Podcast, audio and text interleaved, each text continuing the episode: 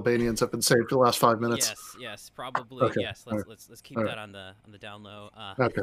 All right. welcome everybody to another Growing Down live stream slash mutations. This is a bit of a hybrid episode, as you may have noticed, and we are joined today by the great Ben Burgess, who is the uh, host of Give Them an Argument show, which is a new show, uh, relatively new. Yeah, it's uh, nine episodes in, so yeah. Mm-hmm.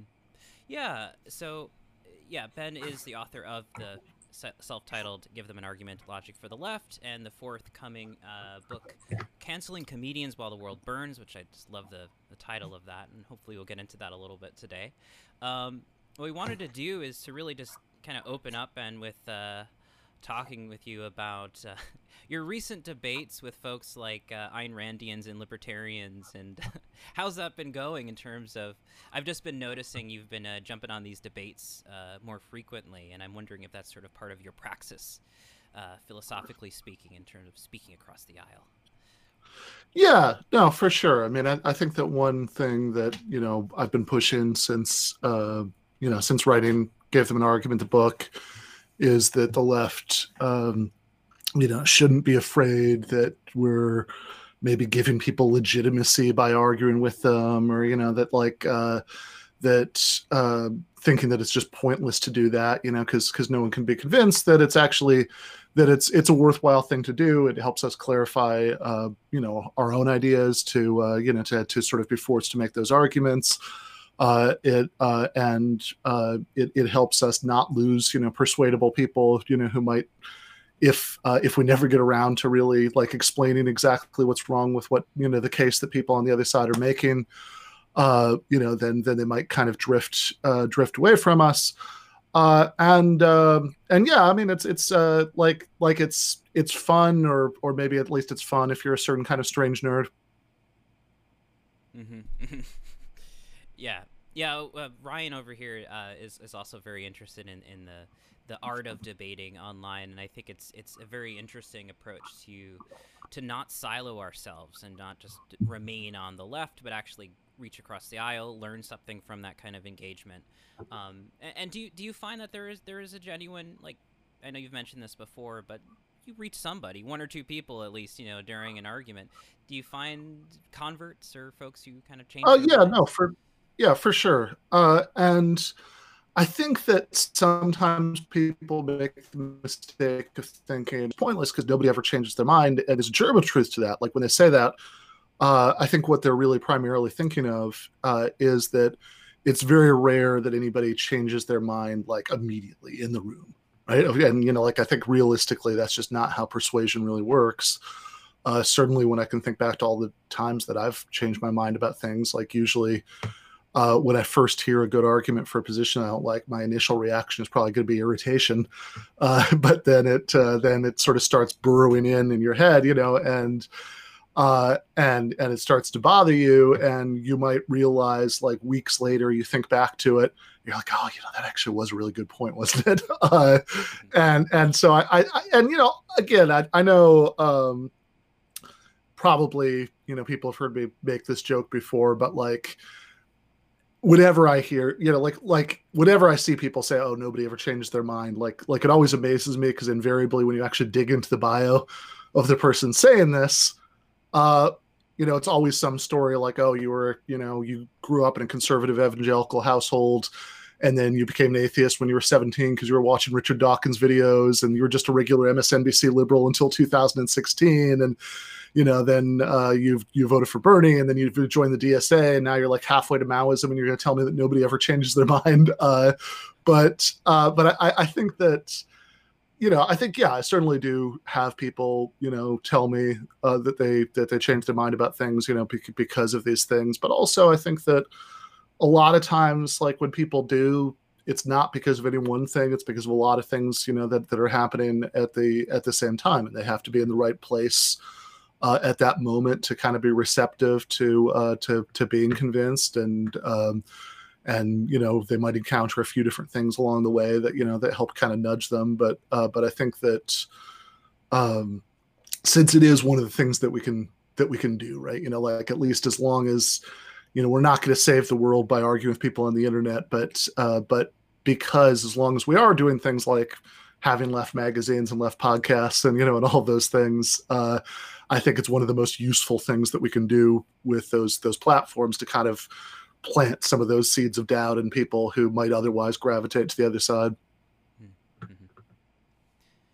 Hey ben this is uh, oh, matt. matt oh yeah i had a question for you so what do you think the argument kind of going sort of the and I, and I did read your logic book and I, as I, I think I noted to you on Twitter, it's going to take me my whole life to actually incorporate all of the different sort of arguments you make in there for for logic, etc., to know them and name them. But one of my questions is, if you were on the opposite side arguing about the left, what are some arguments you would make that could could better our position? I know one of the reasons why we started this podcast was sort of when Bernie was in it Mm. He hmm. eventually lost, and we had some guests on, and, and some of the consensus on why why did Bernie lose? I think the consensus was it, it kind of lacked a coherent narrative. So I was wondering, what are some things that you think could prop up the left better? Yeah, I mean, I think that uh, something that like I've seen uh, Corey Robin uh, talk about a, a good bit uh, is that oftentimes we don't do a good enough job of um, of grounding like the you know like we, we sort of talk as if um, you know there are a bunch of different values that like maybe are all important and and they're all you know going to sort of lead to to what we want and i think that's that's fine to a point i think there might even be sort of an abstract sense in which that's true uh, but I think that it's it's maybe not super useful uh, politically. Uh, you know, rhetorically, I, th- I think that it's it's better to be more focused. Uh, and I think that the Bernie campaign was at its best. It didn't do that much of it, but it did a little bit, and I was I was excited when it did it. Uh, when it really started talking a lot more about freedom. Uh, that the uh, the uh, since I think uh, Americans in particular are are likely to to really put a lot of emphasis on that. And I think that if I think that if our case is um, okay, sure, freedom's nice, but like, you know, have you heard about compassion and equality? Uh, I think that's going to be less effective uh, than if we make the case, which actually I think also has the merit of, of being right, right? That uh, uh, that the most important kinds of freedom are actually really enhanced uh, by uh, by a left project. That uh, that the the kind of um, the kind of freedom that matters most uh, you know, if you have like oftentimes people talk about freedom in terms of freedom from coercion, but uh, but I think that that doesn't actually take us very far for one thing because um, you know coercion like violating your your rights like take away taking away something you have a right to like talking that way just kind of pushes back the question because like what people with different political views are really arguing about is who has a right to what. So like that doesn't really settle much. And also uh, there's an argument i wrote an article about this with uh, matt mcmanus uh, last year called why everybody values freedom and um, and one of the things not original to us right you know but that we brought up is if you primarily think of freedom in terms of freedom from coercion then you know that's like saying like okay if uh, if you have two slaves and one of them is owned by somebody who beats them all the time and one of them is owned by somebody who almost never beats them is the one who's almost never beaten freer, right? I mean, they might be luckier, but they're not they're not freer, right? Because because the the more fundamental problem uh, isn't this particular violation of their rights uh, that that happens. You know, uh, it's the it's that relationship of domination, and you know, I think that certainly in terms of like the kind of long term radical socialist goals that would matter to me about um, changing the structure of workplaces. I think there's there's a pretty obvious tie in there. But even in terms of the kind of short term goals that the Bernie campaign was about, I think that you can make a really compelling case there. So um, there. So, for example, right, I, uh, there's a book called The Nordic Way of Everything. I'm not going to try to pronounce the author's name because it's a Finnish name that I know I'm going to mess up, but uh, uh, but it's by this Finnish journalist who who uh, got married to an American guy and she moved to America, and a lot of what the book's about is is her, her kind of being shocked by all of the effects of not having much of a welfare state on society in terms of things like the relationships between parents and children, husbands and wives, bosses and workers, being in her, her mind almost these like quasi feudal relationships of dependency that uh, that where like Finnish college kids might you know turn 18 and, and they're really living their own lives to a much greater extent.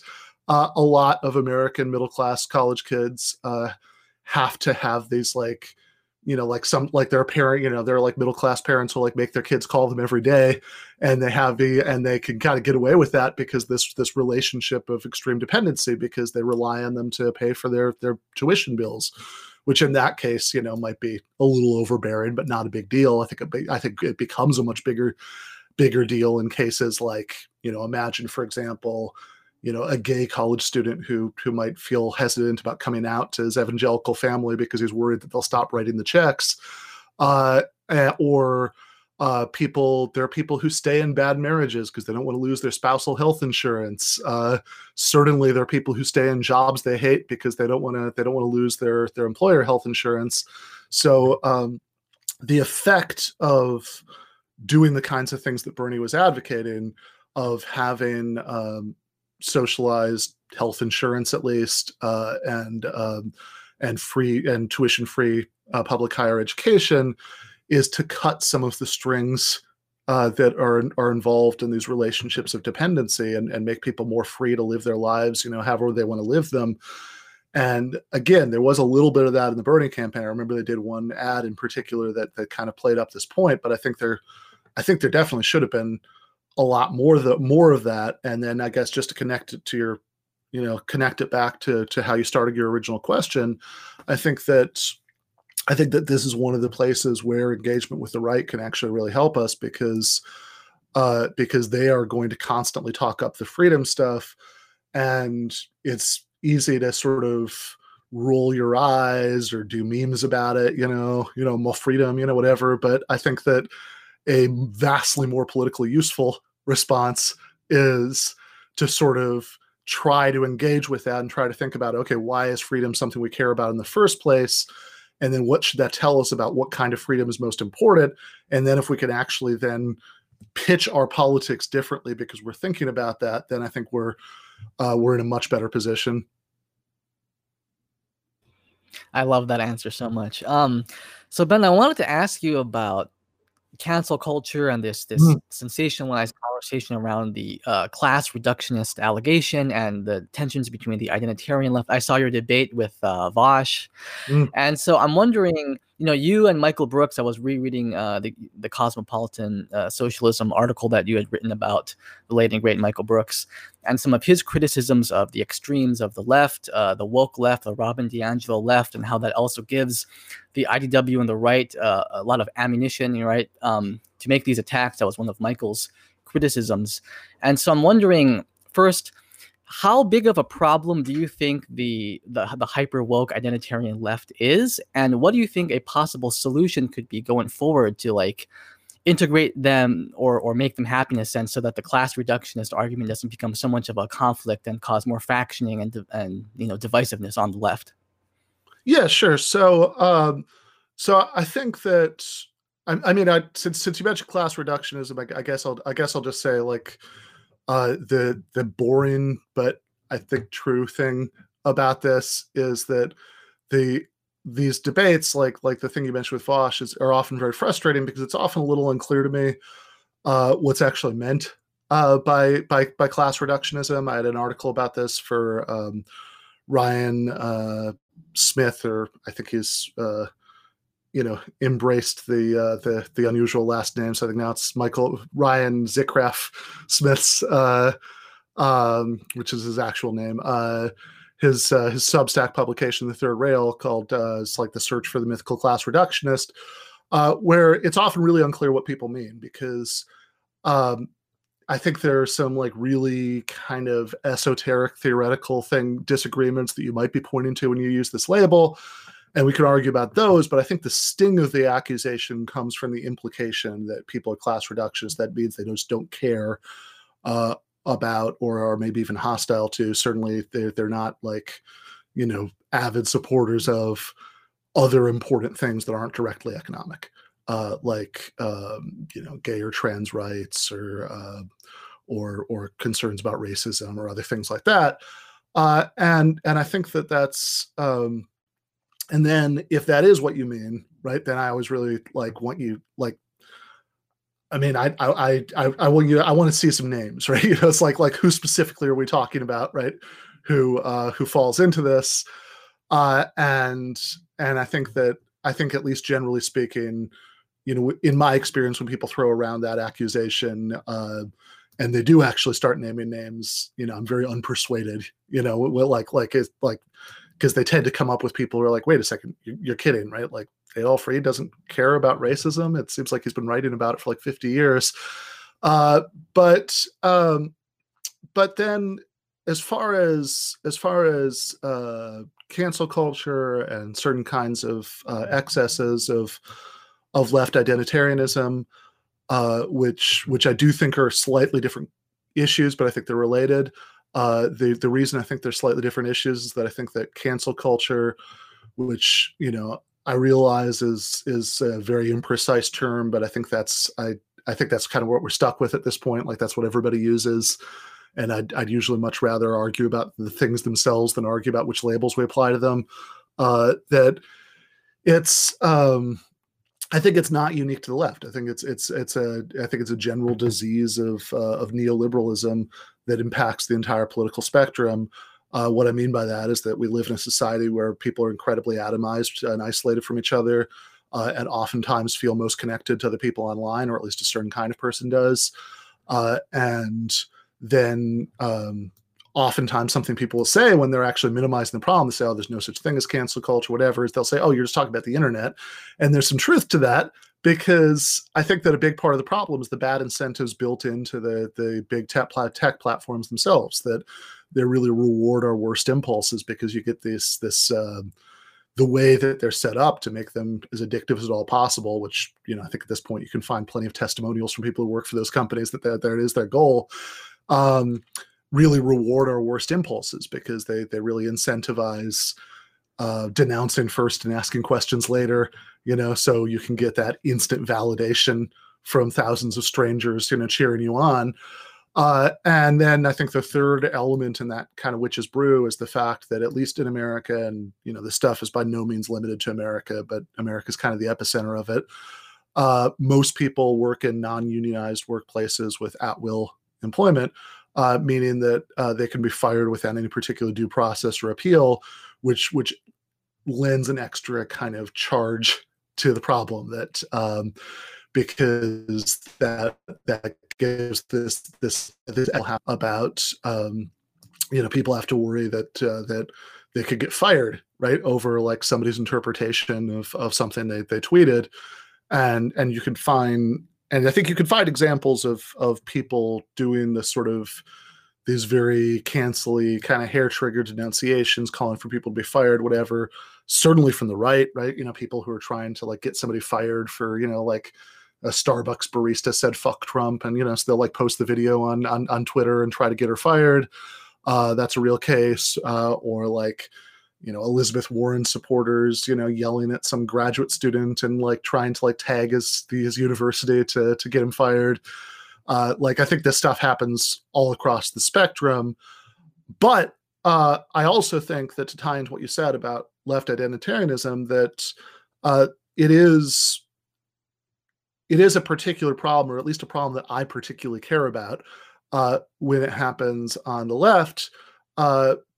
One because I think it kind of interacts with more specific pathologies of the left, like what you're kind of pointing to, Ryan, and also, uh, and and then because with the the product of that interaction is this really toxic brew that's like very alienating to most of the people that we want to to win over, right? I mean, I, I think that if you, I think that if you showed most people who start out somewhat sympathetic to the left on on a policy level, right? I, th- I think if you just gave them five minutes of like scrolling through my Twitter feed on any given day, they they want nothing to do with us ever again, you know, because uh, you know because they would they would see so much of this sort of petty, weird, um, you know, games where people are like taking little snatches of what the other person says and putting it in the worst possible light and denouncing them, you know, as a you know, if, if you have the wrong position in one direction, you're a CIA agent. If you, you know, if you have it in the, the other direction, you know, uh, you, you want to build a gulag, you know, whatever. Like, uh, so as far as what can be done about it, I guess, um, I guess there are really two questions. Like one is like, what can be done about it on a larger societal level and what can be done about it within the left. And on a larger societal level, I actually think uh, if the left stopped denying that the problem exists, you know, if, if, if we stop doing this knee jerk, oh, there's no such thing as cancel culture, which, you know, always reminds me of, you know, Tony Soprano yelling at Meadow, you know, there is no such thing as the mafia. Uh, but if we, if we stopped, uh, if we stopped doing that, right, uh, then I think we'd actually be well positioned to, to sort of take back the issue because, uh, the right, and when I say the right, I'm including the, you know, oh, I'm a classical liberal, you know, types. Um, like they love to complain about cancel culture, but they don't. They don't. First of all, they don't have any plausible story about where it comes from. Uh, like they just sort of, I think their theory is that it just sort of emerges just from leftism. Uh, and second, they certainly don't have a plausible solution to it, right? Like they, they, all they really offer is just sort of eternally you know, scoring political points out of pointing out that it exists. Whereas I think the left's program might not, if implemented, completely eliminate the problem, but I think it would really mitigate it. Uh, because, for example, uh, you know, we could advocate that uh, that that these giant quasi-monopolistic tech companies like Twitter be taken under public ownership, and then so instead of having a profit incentive to find ways to make them as addictive as at all possible, we could make collective democratic decisions about what we wanted them to look like. And certainly, we want to uh, rebuild the labor movement and end at will employment, which would really take the sting out of a lot of this stuff because you know there wouldn't be that omnipresent uh, danger that you know somebody takes something the wrong way and they'll they'll rat you out to your boss uh, and and you'll be fired. Uh, and then uh, and then I guess on the on the level of the left, you know, like what we can do on the left, uh, I think that I think just one like really concrete thing that those of us who do take this problem seriously on the left, who do think that um, you know that that cancel culture is real, that there are many excesses and and and embarrassments of of a certain kind of ultra identitarian leftism. I think that the most important thing maybe is that we just watch ourselves to make sure that we don't just become the mirror image of it. It's it's very easy, as uh, my friend Adam Proctor, hosts the uh, Dead Pundit Society, uh, puts it, uh, to sort of, uh, you know, there's this classic, uh, there's this essay from 2013 by Mark Fisher called Exiting the Vampire Castle, you know, about what we would now think of as cancel cultures that manifest on the left. And Adam's got a nice line about how it's it's really easy to tell you're just kind of a vampire hunter, but just sort of set up shop in the basement of the vampire's castle, doing all the same things, you know, just just in reverse, right? You know that uh, that instead of how everybody who disagrees with you are racist now is a racist, now everybody who disagrees with you is is a you know, as a woke identitarian and, you know, and, and like you're, you're just doing all the same stuff, right? Like that there's really no, there's really no difference between the way that people can form these little cliques and, um, and denounce, um, anybody for, you know, like who is perceived as deviating from that, right? Uh, and, and the stuff that we're objecting to, uh, when, when ultra woke identitarians do it. So I, I think that, I mean, I don't know. Maybe this is kind of a lame hippie-ish answer, but I, I think just sort of um, being like compassionate and giving each other a break and not being too quick to like put a label on other people who we basically agree with politically, who we think get some of this stuff wrong. I think all that stuff can go a long way. Lame hippie-ish answer is our mo for this show. So thank you, Ben. Yeah, yeah, you're talking to the right people. Uh, and, and speaking of Ben, I maybe this is a good segue to get into uh, uh, our mutual uh, late great friend Michael Brooks and uh, the wonderful article you wrote on Jacobin on uh, cosmopolitan socialism, because I think uh, one of the strongest elements in, in what Michael is advocating was this empathic, empathetic, compassionate, hippie response, which nevertheless had the kind of cutting, intellectual, critical. Mm-hmm. Um, kind of fused with the hippie, right? So we're talking about like yeah. analytical hippie or something like yeah. that. maybe yeah, you want to unpack that a little bit as sure. possible way no. forward for the left. Yeah, no, absolutely. Uh, so so yeah, this is something um, this is something that Michael uh, uh, was very uh, concerned with. In fact, I think it's something that I don't know. I I, I wonder actually if uh, if he hadn't you know passed uh, you know so unexpectedly this summer, um, if as this stuff went on, you know, I, I think maybe a certain you know portion of his audience you know I, th- I think wouldn't have more fully realized that that they didn't see eye to eye with, with him about all this stuff um you know since uh which some of that you know might have happened already but he um you know but he does if you read against the web you know he does he does very explicitly talk about some of what we've we've been talking about uh here uh, there uh, in um, certainly his his critique in there of uh, of ideas about cultural appropriation, uh, his uh, you know the way that he discusses you know there's a whole chapter where he gets into a lot uh, like the next last chapter uh, the ways that the, the failures of the left have kind of paved the way uh, for the the pitch of these IDW guys he's criticizing in the book you know that we've given them so much to work with. Uh, and if you watch um, one of I think mate, one of the very last uh, in-person speaking appearances uh, he he did before the pandemic uh, drove everybody inside was at Lafayette College, and if you uh, and that's the whole thing's available on YouTube, and if if you watch that there, he's uh, you know he lays a lot of the stuff we've been talking about out in a very um, yeah very analytically rigorous, but also since it's Michael, you know, very funny way, uh, and and very compelling way in there, and and yeah, I think that I mean, in many ways, uh, I, I don't know if this answer your question exactly, but I think I think like one of the things that that I spent a lot of time thinking about, you know, after like you know a few weeks had passed since um, you know since he died, and obviously the overwhelming first reaction is is just the is just the enormity of the um, of the personal loss. You know that this is this is such a um, you know uh, I mean the risk of being cheesy. You know, this is one of the most alive people, you know, that, that I ever knew, you know, like, um, and, you know, and, and, and is just like at the cusp of, of a lot of the things that he was doing with his career and, and, and, um, and, and it's, you know, just so, you know, it's just such an enormous uh, tragedy on that personal level. But then like, I think that, I think that as a little bit of time passed, you know, started thinking a lot more about, um, what a collective tragedy it is politically, because I really don't know anybody um, you know who uh, you know who thinks I don't know anybody who is on the contemporary left i think who has quite the skill that he did as a uh, as a political communicator uh, and i think that really comes out in that that lafayette college speech and especially in the uh, in the qs like his kids at the speech who are you know, asking him some pretty annoying kind of college Democrat questions that would be very easy for somebody with Michael's politics to sort of score points off of being dismissive of them. Uh, but he really doesn't do that, right? Like he really tries very hard to to engage with them and and uh, and to say something that's going to intersect with their worldview and they'll take seriously. And you know, is also funny and charismatic because because he always was. Uh, and so, all of which is just to say that on these issues, I think that he I think that he was maybe uniquely positioned to to to intervene in a good way on them uh, because he did always like I like I think that like the characteristic Michael move was always um, sort of saying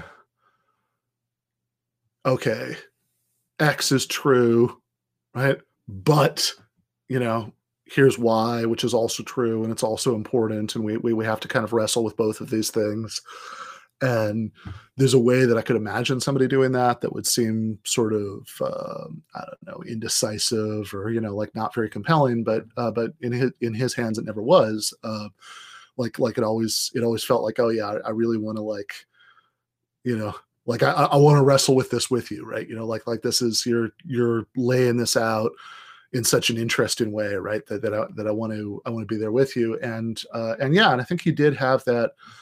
You know, I mean, look, speaking as somebody who who didn't share all these interests, you know, uh, interests with him, right? You know that like, um, you know, I'm, uh, you know, I'm an atheist and and and I guess a uh, you know materialist, whatever, right? You know, um, and so so Michael certainly had had some spiritual you know interests you know that that I didn't vibe with. Um, you know that uh, although you know I, I mean I think I I think I'd sort of I think the kind of the pattern you know in our in our relationship was was that I would sort of express my disagreement but never really go very deep into it because uh because it felt lame you know like it's a sort of you know like it, you know it's, it's like oh yeah it's like he's this sort of like much cooler older brother figure that you know that you that you don't want to uh you know so it's like so there was there was some inbuilt i think uh you know social pressure not to go too deep into into those issues but you know whatever.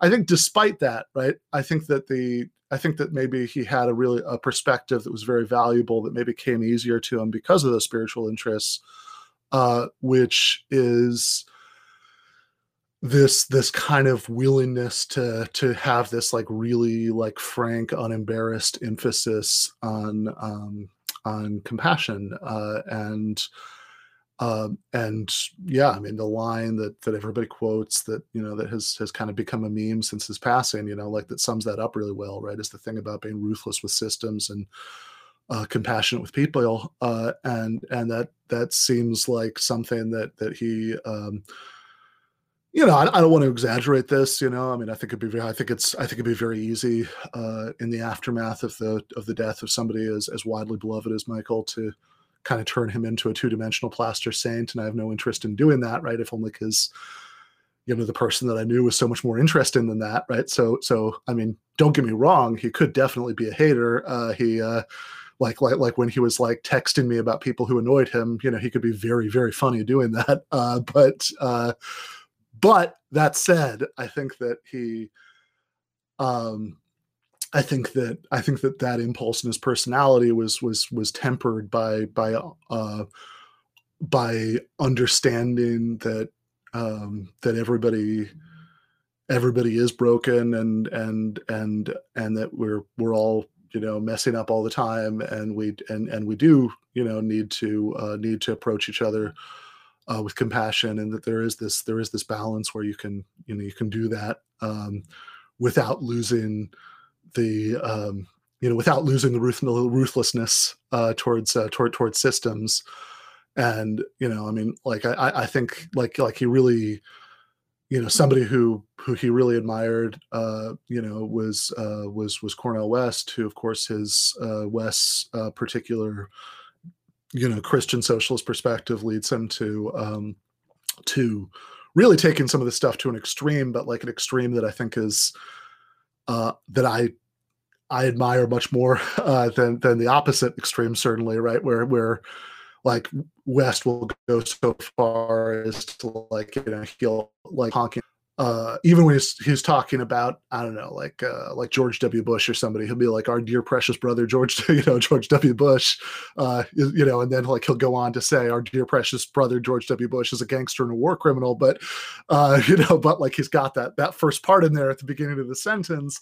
And even if I wouldn't personally go that far, I think that there's something really valuable about the uh, the impulse uh, to um, you know to to sort of say, look, I mean, the reason the reason that we're leftists in the first place is that um, is that we understand that everything that's wrong with the world isn't a function of individuals having evil moral character. It's it's a function of structures and systems being bad.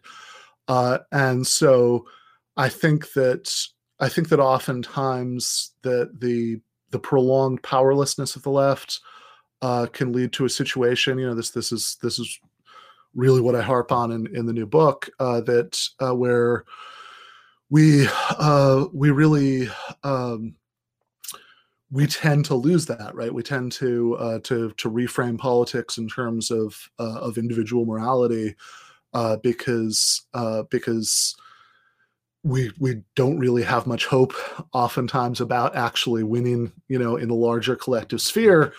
Uh, so politics sort of becomes this matter of showcasing your individual moral commitment uh, and then you know you end, it ends up becoming very easy to spend a lot of time interrogating other people's uh, individual moral commitment and that that's where a big part of the problem uh, the, the problem comes in uh, and and so so I, I think that you know I, I know this has been um, kind of a meandering answer, but I, I, I guess I would just say that the uh, I, I, guess I guess I would, I would just say that the uh, that like it's good that that line has become such such, such a meme because I, I think that's that's exactly what we need. You know, ruthlessness towards system and kindness towards people. Yeah, yeah, great response. Thank you, thank you, Ben. Um, as a kind of pivot, maybe we could uh, throw in a, a, comment from YouTube as a question. Sure. Uh, because, you know, following uh, Michael's passing, there there was such a overwhelming sense not only of you know the loss for the left globally, but also the the need to step up, right? Like Michael was demonstrating a way of thinking and being on the left that was just so like you're saying alive but also deeply synthetic intellectually curious um, mm-hmm. profoundly grounded right um, so it's not really like who else is doing it, doing it but the question was like nobody can replace michael but who else is thinking like michael and like who was he pointing to right like how do we emphasize a cosmopolitan socialism uh, as as a culture building project for the left mm-hmm. and, can you think of anyone um, or particular projects that you find inspiring and in, in a kind of the similar spirit? Yeah, good. Um, yeah, I mean, like I think that there are there are different uh, aspects of of what what he brought to the table that I think I think other people to you know to varying extents uh, you know do do embody parts of it certainly uh, and and I mean I think that the even though I think the way that that he could he could bring all that together and and uh, and the way that he could um, you know that, that that he could just pitch it right as as a as a political communicator you know was was fairly unique. But but you know he did spend the last couple of years you know since he started building his own show um, you know trying to bring together and showcase a lot of people who who he did think were were were adding things that that are that are important uh, in that regard. And and I think that a lot of so I think that when it comes to certainly one of the big the biggest you know like like I think when he talked about cosmopolitan socialism you know he he really meant a couple things right? So so part of which is just um, internationalism uh, and and part of which is uh, is this ideal of of kind of how we can all you know live together uh, in um, you know in a way that we might need socialism to uh, to completely you know completely embody right you know but like but like really like instead of sort of worrying about policing like boundary lines and uh and you know what bits of culture belong to who or whatever that that that that that uh that you know synchronicity you know like like syncretic uh practices and and sort of doing like kind of free and not taking what's good, you know, from from everything, uh, you know, is, is, a good thing. Should be valorized, you know, uh, as an ideal, and and that a lot of what we've been talking about earlier about the failures of the left, you know, he really saw as undermining that. So I mean, I think that I think that certainly in terms of uh, well, I, I, guess I'll just I'll just say this much, right? I, I think that I think that that it, at least in terms of the element of that of sort of correcting the America centrism uh, of uh, of the American left, uh, and and really uh, having more to say about about global struggles and and and and taking uh, inspiration from those and and and like engaging with those issues more seriously. Uh, I think that two people who are are both really good, you know, really good for that. Who um, you know, who were both introduced to me by by Michael Show, you know, uh, who, uh, you know, who I just had on uh, the uh, the uh, you know mine a couple days ago, or uh, Bajelon and and Daniel Bessner. Uh, I think I think they're both really valuable in that regard.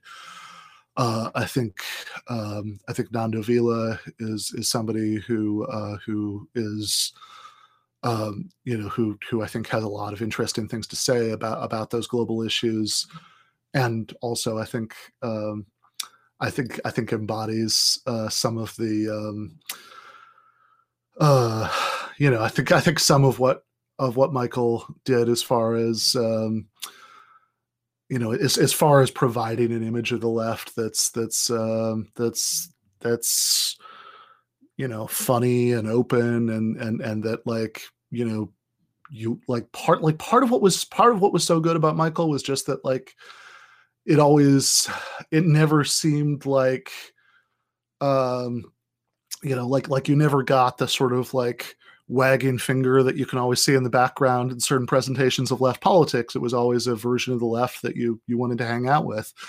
Uh and and i think that i think that i think that nando you know kind of kind of embodies uh you know embodies some of that. And um yeah i guess that i guess that's three names. I'll, I'll just i'll just leave it there. And obviously if if uh if anybody's listening to this and i didn't mention you it's it's because it's probably because i hate you that's that's that's the only answer. reason that somebody would have made it so somebody wouldn't have made it into that list of three people Well, thanks, man. I think you definitely addressed my question on sort of inter- integral theory and spirituality and the role that could play and maybe creating a, a better narrative for, for the left. One of my questions, I, I guess, with um, sort of, you know, not reading much Marx and, and socialism mm-hmm. was do you, how do you in, interpret or incorporate sort of a, a healthy, competitive, open market economy and also combining that with your vision of socialism? Yeah. So, um, yeah. So, so socialism and uh, and like the the virtues of market economy, the things that we think that markets that markets do well. That's is that the question? Kind of as you see it. Yeah. Yeah. Okay. Yeah. Okay. Yeah. Right. I think that's a really good starting place. Um, since I think that uh, I think that if if you want to think hard about like what kind of society we ultimately want, uh, then you you want to both sort of say okay like what are all the reasons that we quite rightly hate capitalism? And then um, and then what are the things about uh, about capitalist society you know as it exists now that, that we wouldn't want to lose that would be really bad to lose? Uh, and and how can we uh, and then how can we get as much of the the good stuff uh, as possible uh, with without the um, you know without the part that makes it capitalism you know the uh, and and and I, I do really emphasize as possible uh, because I think oftentimes it's it's really tempting, and this is something I see a lot on the socialist left to kind of uh, to sort of help ourselves to the assumption that we can just kind of work backwards from here's all the stuff that we don't like, and we and then when we have socialism, that'll get rid of all of those things that we don't like, and uh, and and it won't it won't come with any other problems, and we just sort of black box the details that um, that we we don't feel like um, you know as long as as you're just kind of saying okay uh, we we won't have you know we won't have markets we'll have you don't really like it's almost like you don't really complete the sentence right? Or or if you do you'll just sort of use phrases like planning or whatever that don't that that don't really clarify very much at all about what you have in mind. Uh, and i think this is actually this this kind of goes back to something ryan was asking about earlier about about what could we can sort of clarify for ourselves and, and our project by engaging with the right uh, because i think that oftentimes ideologically unsympathetic critics, you know, uh, conservative or libertarian uh, or you know neoliberal critics. Uh, even though obviously I hate their answers, you know, they are asking some of the right questions about this stuff, and we and we do and we do have to take those questions seriously. So, um, so when we think about like the 20th century attempts at having completely non-capitalist economies in, in countries like the Soviet Union or, or Mao's China, uh, then uh, obviously those were not smash and successes. Uh, they did some things well. Uh, they they were very good, like uh, like my friend um, uh, Bhaskar Sunkara is the editor of Jacobin, who I'm actually co-writing a book about this right now with him and with Mike Beggs, who's a um, Australian economist, and um, and so, but in Bhaskar's first book, The Socialist Manifesto, which I'd really recommend, he um, uh, he has this analogy it might not be original to him i don't know but uh, you know but that like the soviet style planned economies were basically all thumbs and no fingers meaning that uh, when it came to things like building tons and tons and tons of tractors or tons and tons and tons of tanks very quickly they were great at that right? Like so so they did accomplish some some impressive things as far as that kind of rapid industrial development. And you know, thank God for it, because like maybe the Nazis would have won World War II if they hadn't. But uh, when it came to the sort of more um, fine grained task of coordinating production with uh, consumer preferences, uh, which which is what those kinds of right wing libertarian critics will call the calculation problem. Uh, they sucked at that, right? Like that. That was the no fingers part, right? If they all thumbs and no fingers. Uh, and it's easy for that to sort of seem like, okay, well, who really, you know, like it's it's easy to adopt kind of a posture as a leftist where where you really dismiss the importance of that, right? Where you say like, whatever, right? So all right, you know, maybe we won't have 200 kinds of toothpaste, you know, big deal, right? You know, who cares?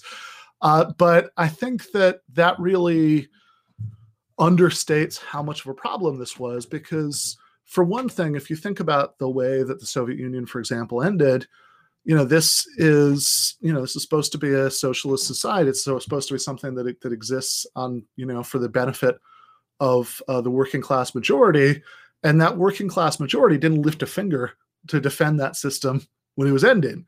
Uh, in fact, most people at the time probably welcomed it. I think, you know, maybe if you uh, did an opinion poll five years later, they'd want it back because the kind of you know kleptocratic gangster capitalism that replaced it was so bad. But at the time, you know, they they they welcomed uh, it leaving, and why did they welcome it? Well, some of it's because the political authoritarianism, of course, nobody likes, you know, um, you know, uh, that kind of police state.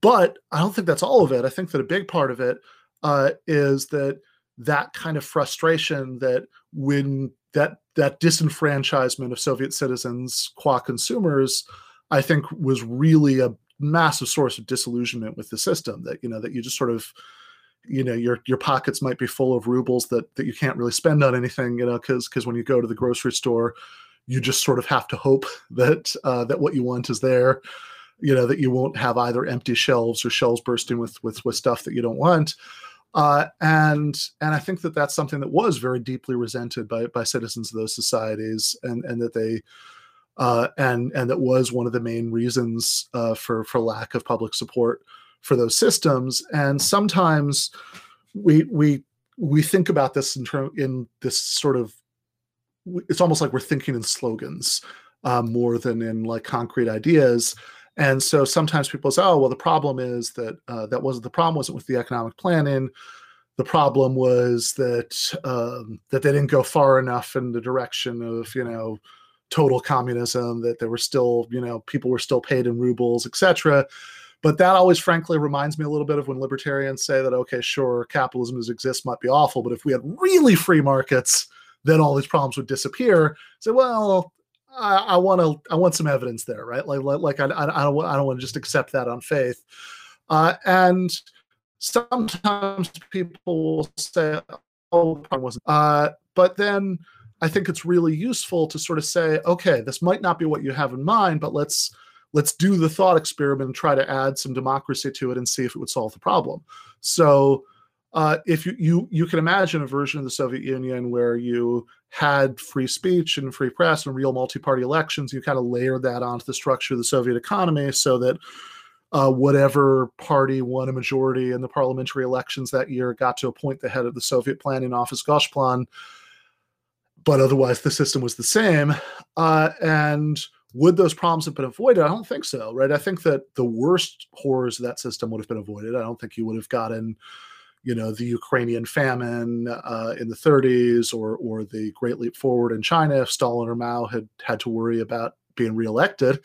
Uh, that's true, but I don't think that the sort of day to day frustrations that Soviet citizens faced at the grocery store would have been uh, alleviated if the if the political leadership behind the planning uh, was different and you know you can tell stories where we have like really really radical direct democracy but i'm also not super compelled by that if one for if nothing else. For i think there's some technical problems but also i think that um, i think that that misses some of why socialism is desirable in the first place. Uh, you know i've spent enough hours of my life in faculty meetings that i'm never getting back to to know that um, to have a very keenly honed sense that most human beings uh, would hate the idea of stuff having to spend their lives uh, in uh, in meetings, you know, to to do all of this, you know, radically, directly democratic, you know, planning for various things. Uh, that that sounds awful, right? Like like what I want is, you know, I think ideally one of the best things about socialism is that we could all have much more free time to spend on whatever we wanted to spend our lives on. Uh, in, and instead of doing like one of the most annoying things known to man, which is like sitting in meetings debating exactly how something is going to work. Uh, so, uh, so I, I think that it's possible that we could get a totally marketless version of socialism at some point in the future, maybe because like AI technology got so good that we could outsource a lot of the stuff that would happen in these planning meetings to that. And and and I'm not being flippant. I don't rule that out at all. Right, that could happen eventually. Uh, but as far as what could happen right now, uh, what what Bhaskar and Mike Beggs and I advocate in the new book is what we call uh, full democratic socialism, uh, meaning that uh, that we we go beyond social democracy and and not have a separate capitalist class anymore. Uh, but uh, but we we do think that there would still have to be at this stage, right, some some some markets, some buying and selling, uh, and so I think that I think that what you could do is certainly you could have greatly expanded public sector. There's lots of evidence under capitalism we could have that without economic disaster. There there, you know, lots of countries in the world that have state-owned oil industries and state-owned healthcare systems and things like that. And it all works great. Uh, but as but if you do need for those consumer coordination problems, right? If you do still need a market sector, it could at least be a market sector of worker-owned firms. Uh, and and I don't, I don't. I guess I'll just wrap up on the on, on this point, right? Because I know it's already been a long answer. Uh, but I I don't want to do what I'm accusing other people of doing at the beginning of the answer, which is just assuming, oh yeah, uh, we'll have all the good things and none of the bad things. Trust us, you know that like because I, I think that I think that being real about this, I think that I think that this kind of socialism, um, you know, which uh, I mean, I don't know, sometimes called market socialism. I think that's not necessarily. I think that's a little misleading because you know there would be markets, but there would there be more planning than there is now, certainly. Uh, but this kind of like mixed economy socialism, this full democratic socialist vision, you know, there's still um, I don't think we can help ourselves to the assumption that this that that like all of the problems that beset capitalism uh, wouldn't wouldn't exist here. I think that you would still have some of those because some of them, are, some of those problems are a function of the division of society into workers and capitalists, which would be ended by workers control the means of production. But some of them are just functions of the way markets work in any society, and some of those would still persist. And I think we have to be real about that.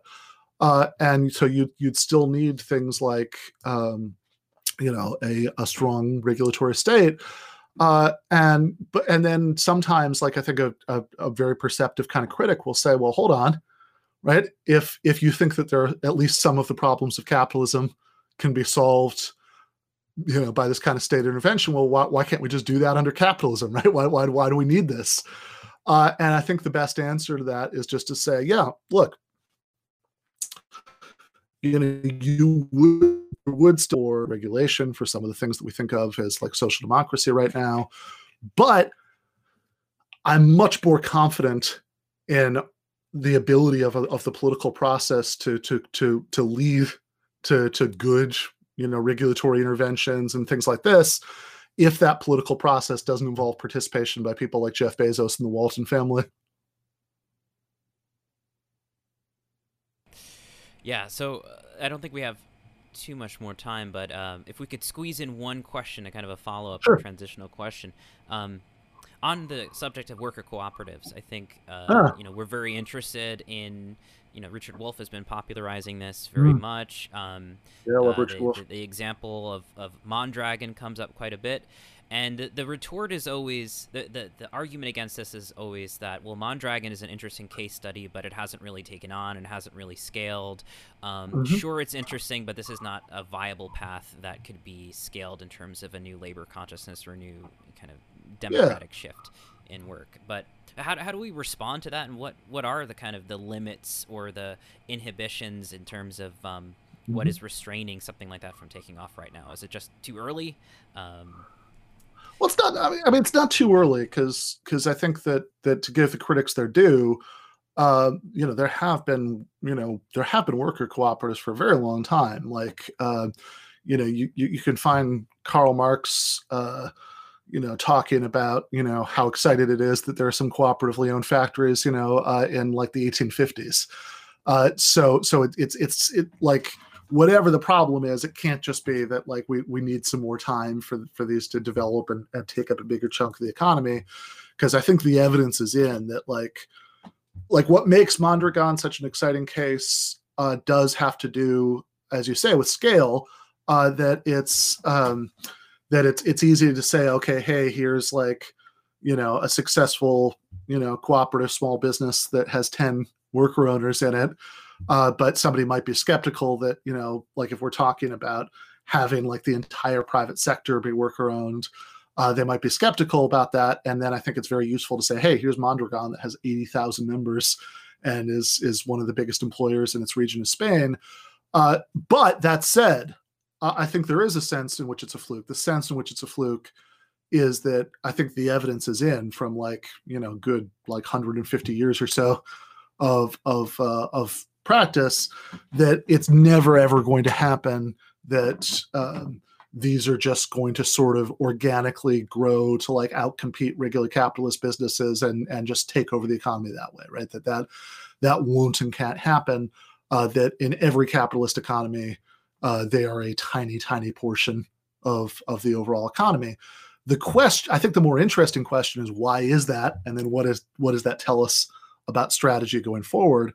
And i think the answer to the uh, to the why is that question uh, is that it's not because once they get going they're less successful than than other kinds of businesses. If you look at the studies that have been done on this the empirical literature it seems to be the case that uh, once they get going you know, on average, uh, you know, look, most businesses of any kind, of course, you know, fail, but uh, you know, like that's, but on average, worker cooperatives are no less likely to succeed uh, than than any other kind of business. Uh, so it's not that they have a higher death rate than regular capitalist hierarchical uh, companies. It's that uh, they have a much lower birth rate. Like that seems to be the problem and you say, okay, why do they have such a lower birth rate? And I think that the main reason is just um, that the uh, the distribution of of starter capital is is wildly unequal. Uh, it's it's much easier to attract investors if you could reward that in, initial investment with ongoing ownership shares uh, of of the company, which obviously would completely defeat the point uh, for for a worker co-op. And then also um, that you that uh, that the the risk uh, the risk element, right? You know that that uh, if that if somebody uh, said, you know, like if, if somebody says says to you tomorrow, hey, uh, why don't you you know why don't you quit your job and and, and go in on this this cooperative you know business venture with me?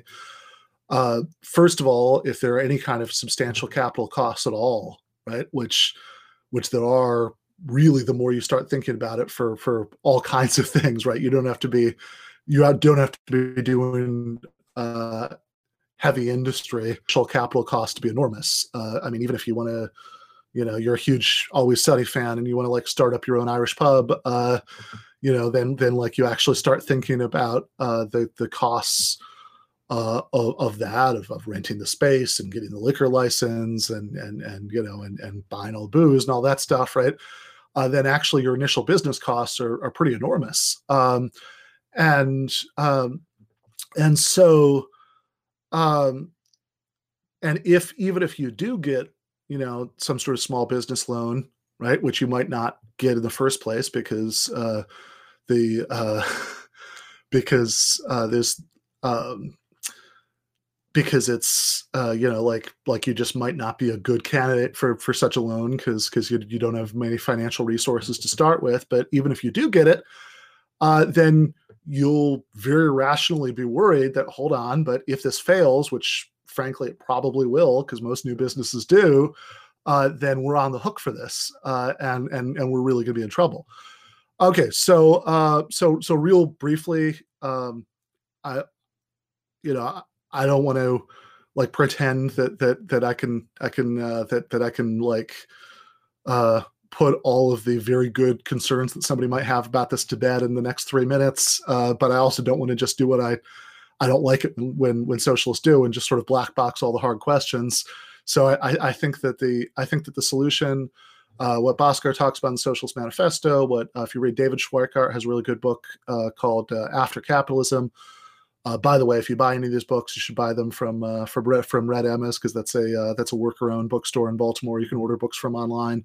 but what what they talk about is that uh, is that if we uh, nationalize the banks, uh, then then we can have publicly owned banks that that give um, that would the main source of, of financing for new cooperatives would be uh, would be grants uh, for capital goods, uh, crucially not loans but grants, uh, so that you would be paying the equivalent of interest on a loan, uh, but not the uh, but not the principal, and and that so essentially what you would have is you you would get rid of this problem about um, about risk and and and starter capital by essentially having uh, worker cooperatives renting the actual physical means of production uh, from from the state.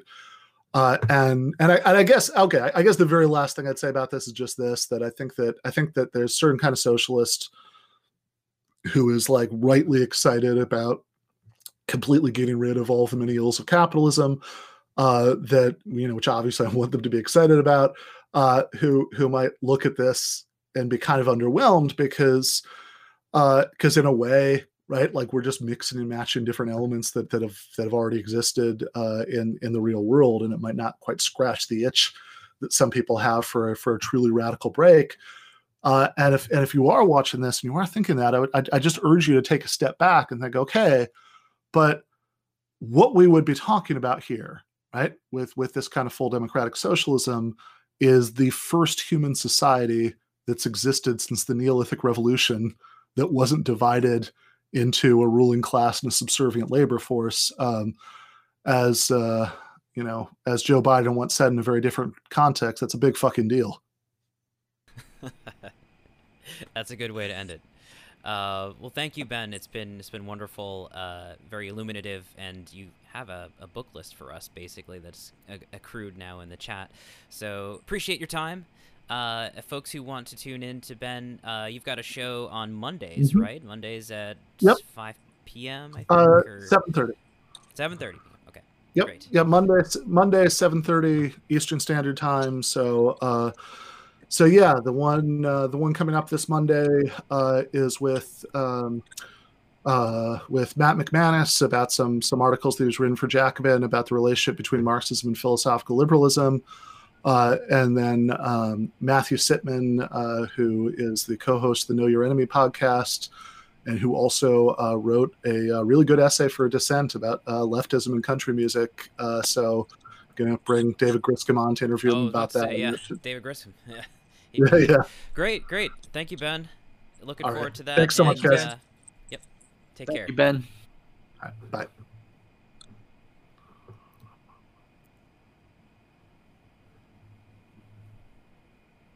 Okay.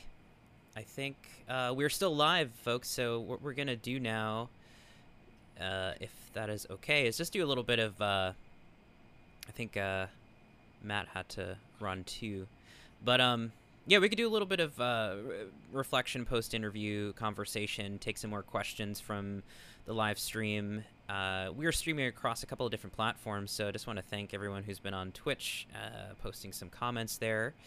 Let's see if we could just switch over here and get a better view. One second.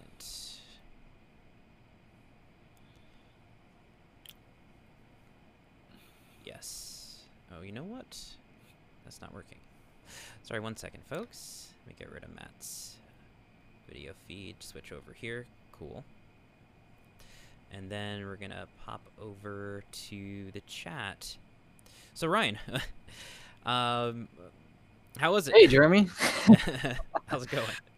You know, yeah, I he's really he's really my kind of guy, you know, like in terms of his style and I really appreciate his kind of like anti-dogmatic ideologue mm-hmm, approach mm-hmm. and like really other um arguments, uh, you know, from the other side of the aisle very seriously, not shying away from debates, not shying away from engaging with the tough questions, and not you know blackboxing them or ignoring them. Sure. And um, I thought I what my main takeaway, my favorite part of the conversation was what he said about Michael Brooks about grappling with difficult uh, tensions, per, you know, paradoxically, and um, not coming across as being wish-washy or waffling on the fence, but doing so in a very integrally inspired way that draws other people uh, in to participate in that kind of grappling with difficult value tensions or contradictions or paradoxes.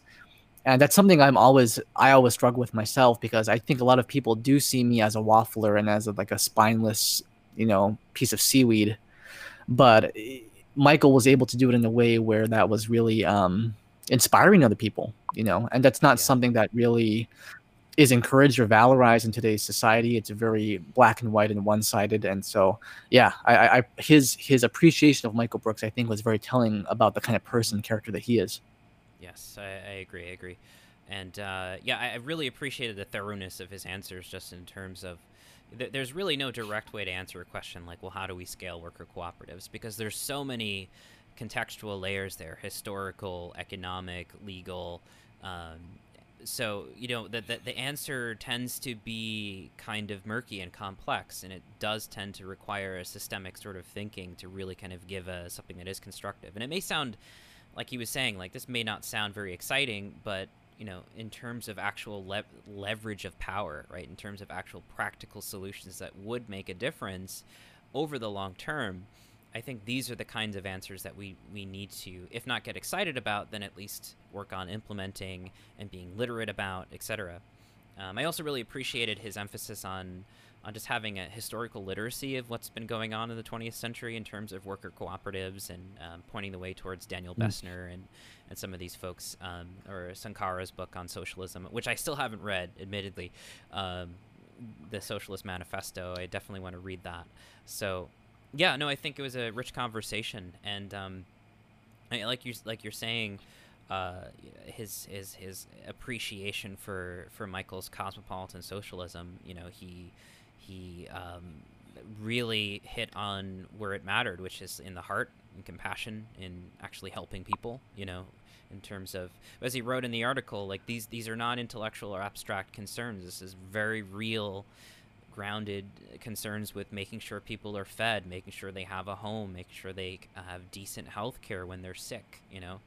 Uh, and that is the ultimate concern is you know is it, the material wellness of other human beings right and even when it comes to this, I mean, right. it was be ruthless against systems, be kind to people. Uh, that's ultimately what we need to, to focus on because whenever we don't do that, when people are always means to ends, uh, a bill that's going to you know screw over a certain population, but it's sort of going to help us move in this direction. We really have to consider the human factor a lot more than we do, and obviously with our current economic system, it's very difficult to do that. It's, it's it tends to abstract, right?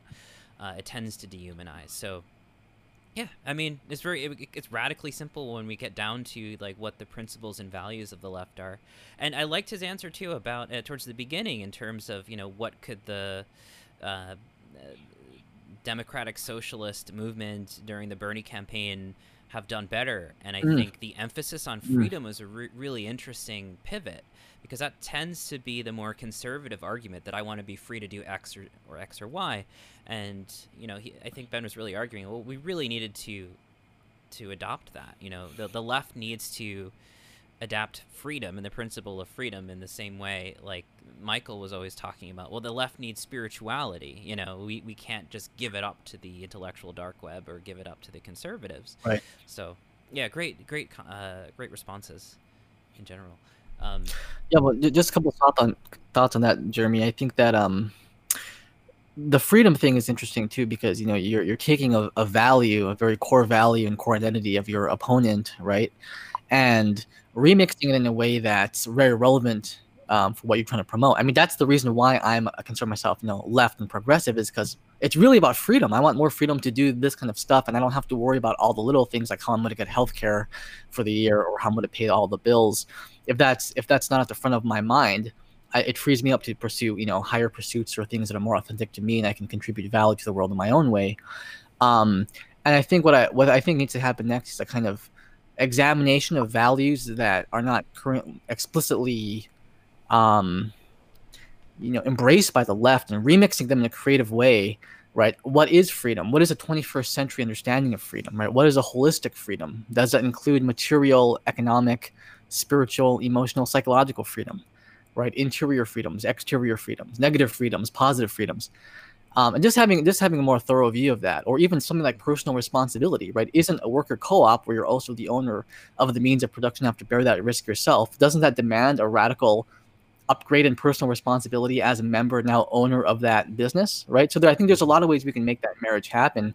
Um, one thing i wanted to ask uh, mr burgess was about um, it sounded like when he was talking about and he mentioned this in the cosmopolitan socialism article that some of his disagreements with michael brooks about spirituality and and you know he was saying that he's a uh, atheist and a materialist so it sounded like he had personal disagreements with michael brooks but i wanted to ask him if he also had um what should i say larger ideological disagreements in terms of how that fits into the left like does he does he have a fear that if the left were really to more explicitly embrace interior issues of value purpose meaning making and consciousness and spirituality if that would actually you know turn off voters or alienate people with more material concerns and i think michael brooks had a very clever way of doing it where he married the two very very consciously, right? Where um, the spiritual the spiritual values are rooted in the material concerns or providing material concerns for people who are suffering.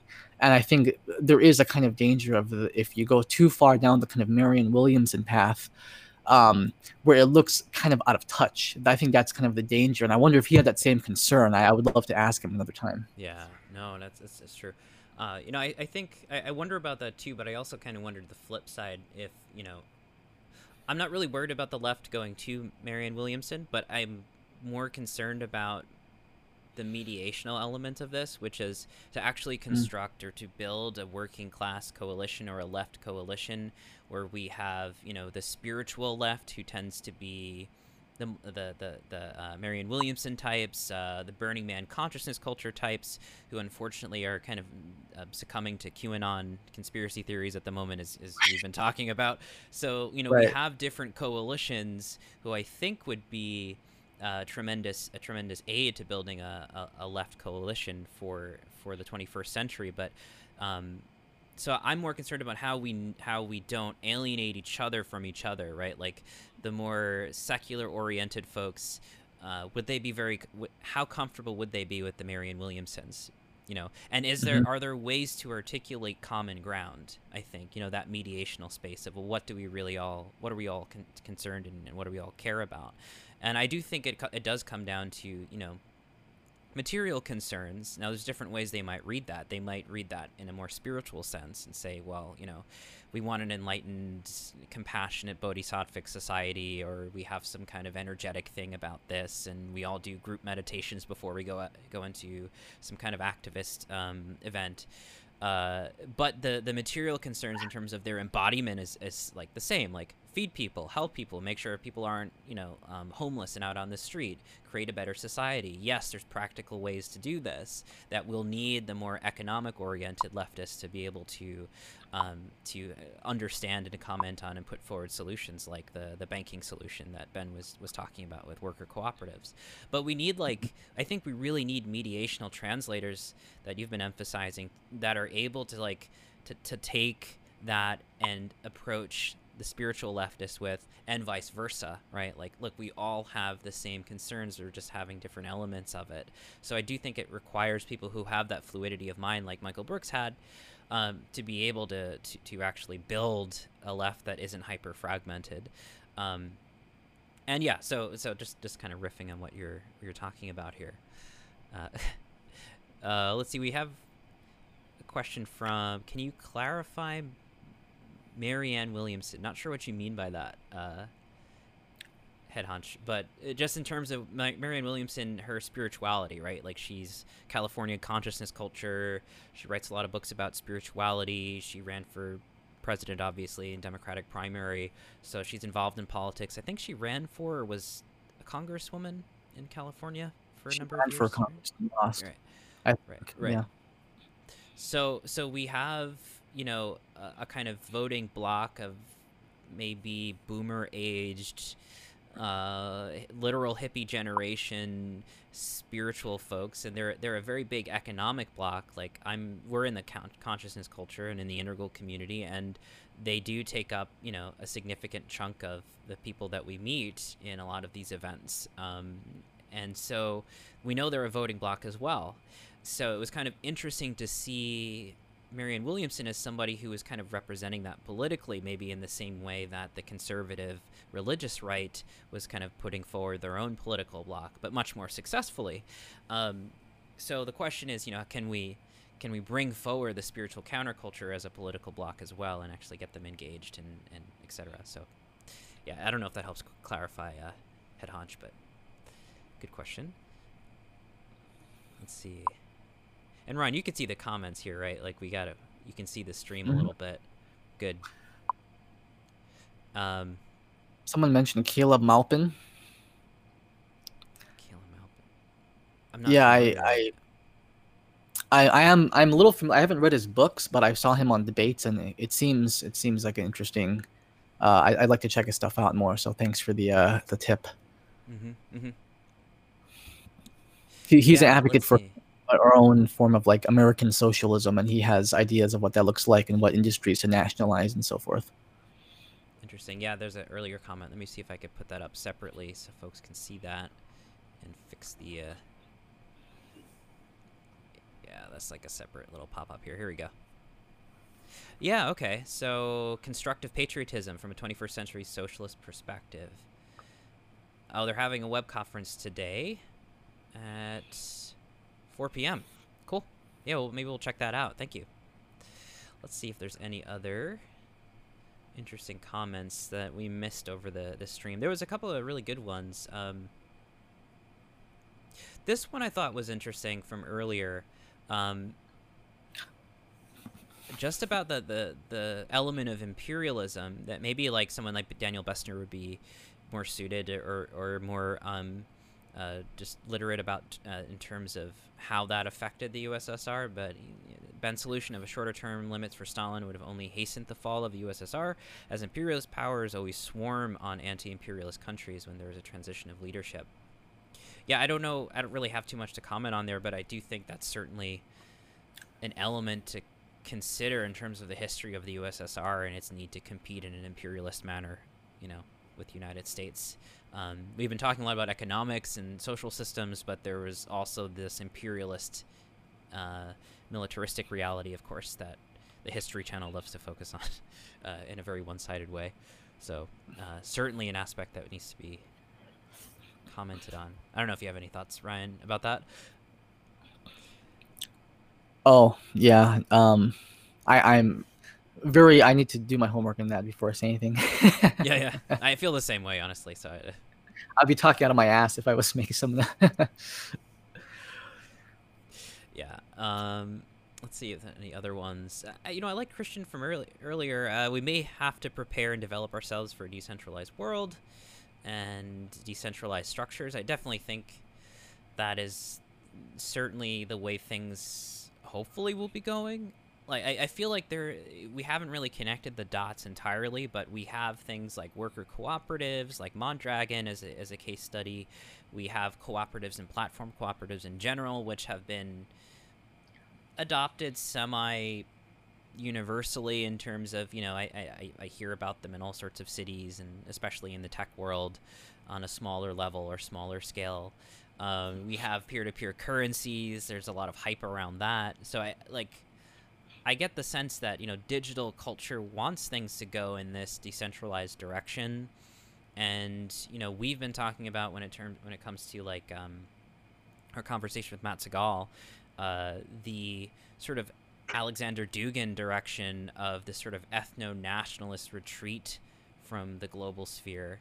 Um, so we have a kind of conservative take on decentralization, and then we also have a kind of internationalist take on it, which is much more cooperative. Uh, you know, Michael Brooks in in a conversation I had with him a year or two ago on uh, mutations, before he called it cosmopolitan socialism, he was saying we need some kind of planetary meshwork. Um, and I know there's internationalist socialism going on right now, so there's there's pushes for this.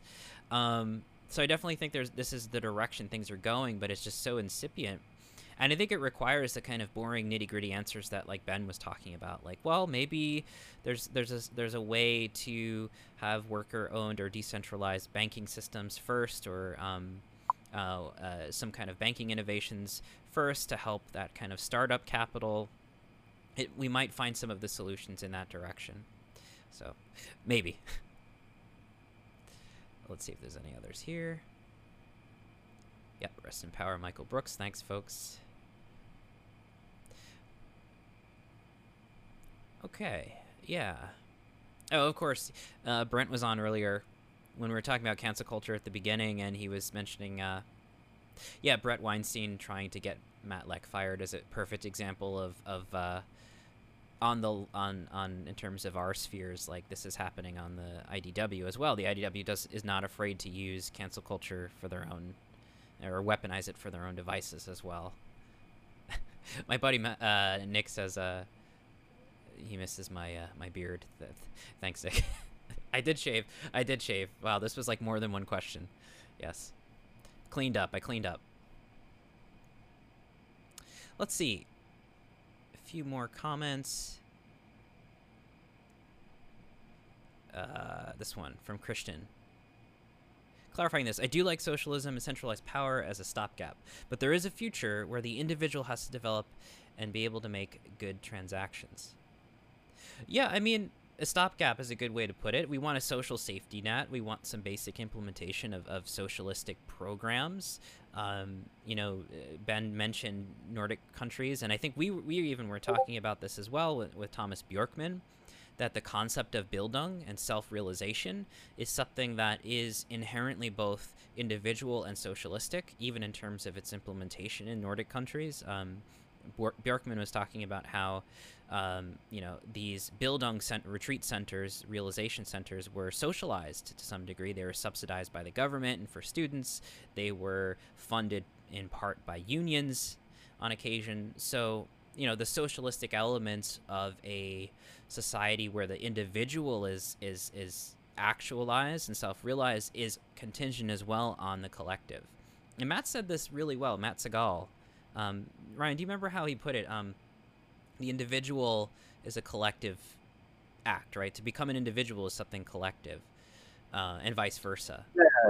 He was talking about Whitehead's um, philosophy of concrescence in his process philosophy, and about how, in that view, the individual is a consummation or, or a um, product of the collective, right? So it's not this kind of classical liberal Cartesian idea that we start from the individual and then get to the collective, but actually the individual is a product and entangled with deeper uh, environmental structural collective forces and is birthed from that. So we're not um, completely throwing out the individual in favor of a collectivism, you know, a collective ontology, but we're, we're understanding intricately how the individual emerges from the collective and their continual uh, relationship and entanglement. Mm-hmm, mm-hmm.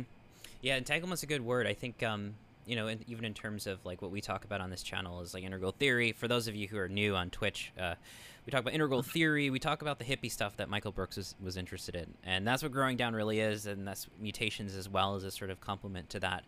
Um, but you know, in terms of the history of consciousness and the history of uh, of the development of the modern sense of self as the individual, uh, I think this turn towards the collective and understanding that the the individual is a process that is entangled in collectivity is a deeper way to understand and appreciate our individuality. Like it's it's a deeper way to to realize the individual and to understand the individual.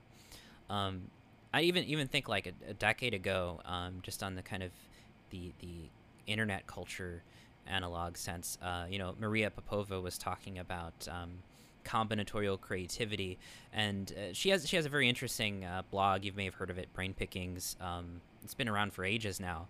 But one of the things she was talking about with internet culture and curation is the kind of sense that we are understanding what it means to be an individual better now in the sense that they're kind of an assemblage. There's a sort of rhizomatic quality of like all of these distributed ideas and influences that pop up in a very unique singularity of a person's you know synthesis of those ideas or aggregation of those ideas. And maybe that's an innovation. Maybe that's a, a movie like star wars in terms of cultural production which is an influenced by you know uh, 19 mid-century pulp uh, science fiction films and uh, World War II uh, films and, and, and, and stories, etc., and then kind of all swarming together to create Star Wars is one of these examples of kind of an aggregate cultural creativity. But the idea is the individual is, is more of this network, right? We come together as individuals through this um, assemblage of different influences and I think to understand this is to is to appreciate the individual better. And we might even argue that a society that has this concrescence that you were talking about is a society that actually is, is better suited for the individual to flourish and better suited for the collective to be um, in a healthy sense enacted right so i think you know talking about these things in terms of um, cultural evolution and cultural phenomenology in terms of our sense of self and world, our sense of collective identity and individual identity are very important. And that's definitely the consciousness dimension that Michael Brooks is, was very interested in. Um, so, yeah, let's see. Yeah, yeah, we did the talk about atomized individual before. Yeah, we talked about that. Uh, all right. So I think we're at 2 o'clock, so we've gone about 90 minutes, normal time. Any closing reflections, Ryan, or should we wrap it up for today? Yeah, thanks everyone in the chat, and um, yeah, thank you, thank you, Jeremy. This was fun. Awesome. All right, everybody. Uh, see you next weekend, and uh, feel free to follow up with any comments or questions on Twitter, et cetera, et cetera. So, take care. Have a good day, everyone. Bye-bye.